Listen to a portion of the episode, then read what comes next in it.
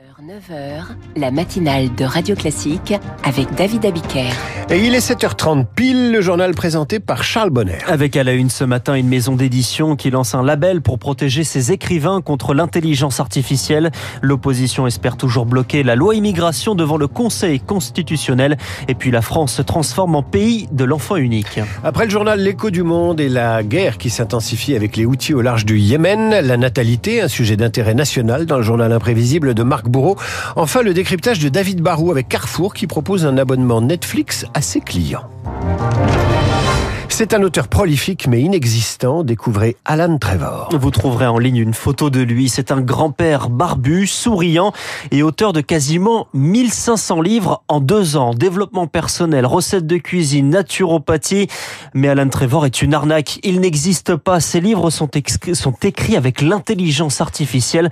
Alors pour protéger les vrais auteurs, la maison d'édition Librinova lance un label Création humaine, Zoé Pallier. Pour obtenir le label, il faut soumettre son manuscrit à un double contrôle, celui d'un logiciel d'abord, qui repère les tournures de phrases ou les confusions typiques d'une intelligence artificielle, puis un relecteur humain vérifie le sens du texte. Charlotte Alibert, directrice générale de Librinova. Notre objectif, c'est pas du tout de diaboliser l'intelligence artificielle. Le problème, c'est de ne pas savoir. Il y a beaucoup de livres jeunesse, par exemple. En tant que parent, si j'achète un livre pour mon enfant, j'ai envie de savoir qui est derrière et pour les éditeurs, c'est aussi euh, un problème. Ce label est nécessaire, mais il faut surtout adapter la réglementation, considère Stéphanie Lecam, directrice de la Ligue des auteurs professionnels. Quand on voit Amazon qui limite à trois par jour et par auteur le nombre de dépôts d'ouvrages sur sa plateforme, on se dit non mais c'est impossible. Donc on voit bien qu'il y a un recours massif à l'IA qui est fait. Et peut-être que la labellisation nous permettra de faire un peu le tri dans les dispositions spécifiques qu'il faudra appliquer ou pas à ces contenus synthétiques générés par l'IA. Son organisation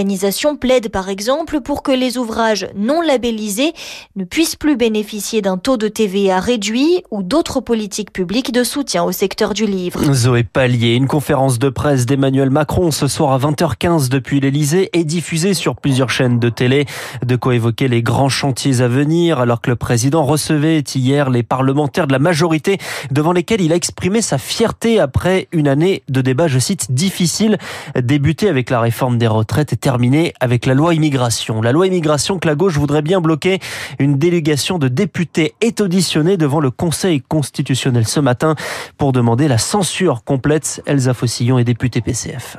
Nous sommes là sur un projet de loi qui met en péril très gravement l'esprit et la lettre du premier alinéa du préambule de la Constitution de 1946. L'idée que si vous êtes en situation irrégulière, eh bien, vous ne puissiez pas accéder euh, à l'hébergement d'urgence. L'idée aussi qu'il faudra attendre plusieurs années, même si vous êtes en situation euh, régulière, pour pouvoir bénéficier d'un certain nombre de prestations euh, sociales. Des mesures qui s'attaquent au droit du sol. Nous ne souhaitons pas que la bascule que ce texte incarne puisse être validée par le Conseil constitutionnel. Elsa Fossi, interrogée par Lauriane monde cela risque d'être mouvementé aujourd'hui pour la première séance de questions au gouvernement de Gabriel Attal à l'Assemblée nationale qui sera probablement interrogé sur la déclaration de sa ministre de l'Éducation et des Sports, Amélie Oudéa Castera, euh, qui, je cite, hein, sur, le, sur le paquet d'heures non remplacées qui aurait justifié son choix de scolariser ses enfants dans le privé plutôt que dans le public. Après des excuses, la ministre va se rendre ce matin dans l'école concernée, en l'occurrence l'école Littré dans le 6e arrondissement de Paris. Mais au-delà des indignations de syndicat de parents d'élèves. Lucie Dupressoir, qu'en est-il réellement des heures perdues non remplacées? Seul un ministre de l'Éducation a osé avancer un chiffre devenu référence, Papendiaï. Selon lui, environ 15 millions d'heures de cours sont perdues par manque de remplaçants. Cela concerne surtout le secondaire, où près de 9% des heures n'ont pas été assurées en 2022, d'après le ministère. Si les absences de longue durée sont bien remplacées, celles de moins de 15 jours le sont beaucoup moins, pas obligatoire même dans le second degré. Selon un rapport de la Cour des comptes paru en 2021, seuls 20% des absences de courte durée sont remplacés au collège et au lycée. Pour faire remonter les chiffres, le gouvernement a lancé son pacte enseignant à la rentrée de septembre. Il permet d'effectuer jusqu'à 18 heures de remplacement payés 69 euros l'heure, un quart des enseignants y ont adhéré selon Gabriel Attal, l'ancien ministre de l'Éducation qui souhaite aussi que les professeurs suivent leurs formations obligatoires en dehors du temps scolaire. Les républicains désignent leur tête de liste pour les européennes. Ce sera comme en 2019 François-Xavier Bellamy qui se présente ce matin dans le Figaro comme le candidat, je cite, de la clarté et de la constance. À La Réunion, les habitants sont toujours confinés ce matin pour laisser le champ libre au secours après le passage du cyclone Bellal. Hier soir, 150 000 foyers étaient encore privés d'électricité et 130 000 d'eau courante. Les vols reprennent à partir de ce soir 17h, c'est-à-dire 20h heure de métropole. Il est 7h35, vous écoutez Radio Classique. Aux États-Unis, une victoire sans surprise. La primaire des Républicains pour désigner le candidat à l'élection en novembre prochain. La première, c'était euh, dans l'Iowa et le favori Donald Trump l'emporte avec quasiment 50% des voix.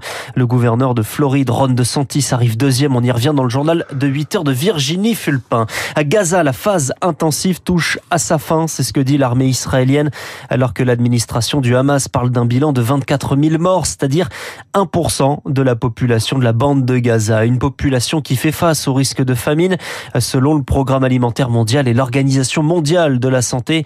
Des privations qui n'épargnent personne selon Jean-Raphaël Poitu de l'ONG Action contre la faim. Aucune famille à Gaza ne mange à sa faim.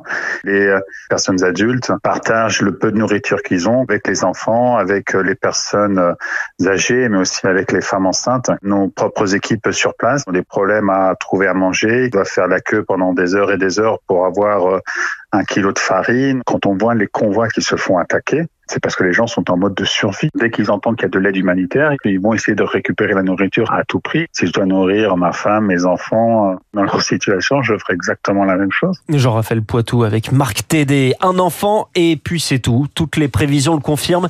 Les naissances vont encore baisser en 2023. L'INSEE devrait le confirmer ce matin dans son bilan démographique de l'année. Le nombre d'enfants par femme devrait chuter à 1,7 en moyenne. C'était encore plus de 2 au début des années 2010, Rémi Fister. Avec 1900 enfants nés chaque jour en moyenne l'an dernier, la France reste au-dessus de la moyenne européenne, mais le professeur en démographie Didier Breton observe depuis 2010 un changement dans les mentalités. Soit les personnes euh, face à un climat anxiogène reportent leur projet fécond, ou alors une partie d'entre eux l'abandonnent. Ça ne veut pas dire qu'ils n'ont pas d'enfants, mais peut-être qu'ils euh, en avaient un, ils passent pas à deux, ils en avaient deux, ils passent pas à trois. Ils ont, à tort ou à raison, un sentiment que euh, l'éducation va coûter de plus en plus cher, que euh, sur la santé, euh, ça va être aussi un, problème, que sur la retraite, il faut davantage capitaliser. Vous voyez, tous ces éléments font changer un petit peu les mentalités ou les projets de famille. Si la baisse de la fécondité continue et passe à 1,5 enfants par femme ces prochaines années, la France pourrait pour la première fois perdre de sa population, à l'image de l'Allemagne ou de la Corée du Sud car Didier Breton prévient, la génération des baby boomers va atteindre l'espérance de vie moyenne. La France qui peut compter ses prochaines années sur un fils. Arthur Fils, 19 ans, grand espoir du tennis, est qualifié pour le deuxième tour en Australie. C'est sa première participation à l'Open ce matin à 10h30 heure française. Hein. Ce sera le soir à Melbourne. Peut-être l'exploit de Richard Gasquet opposé à l'Espagnol Carlos Alcaraz. Et puisqu'on parle de fils et de filles, pourquoi pas Rendez-vous dans le journal imprévisible dans 5 minutes. On y parlera de natalité. Mais avant ça, l'écho du monde. Merci Charles. On vous retrouve tout à l'heure à 8h30 pour le rappel des titres. Et c'est Christian Macarian qu'on attend maintenant.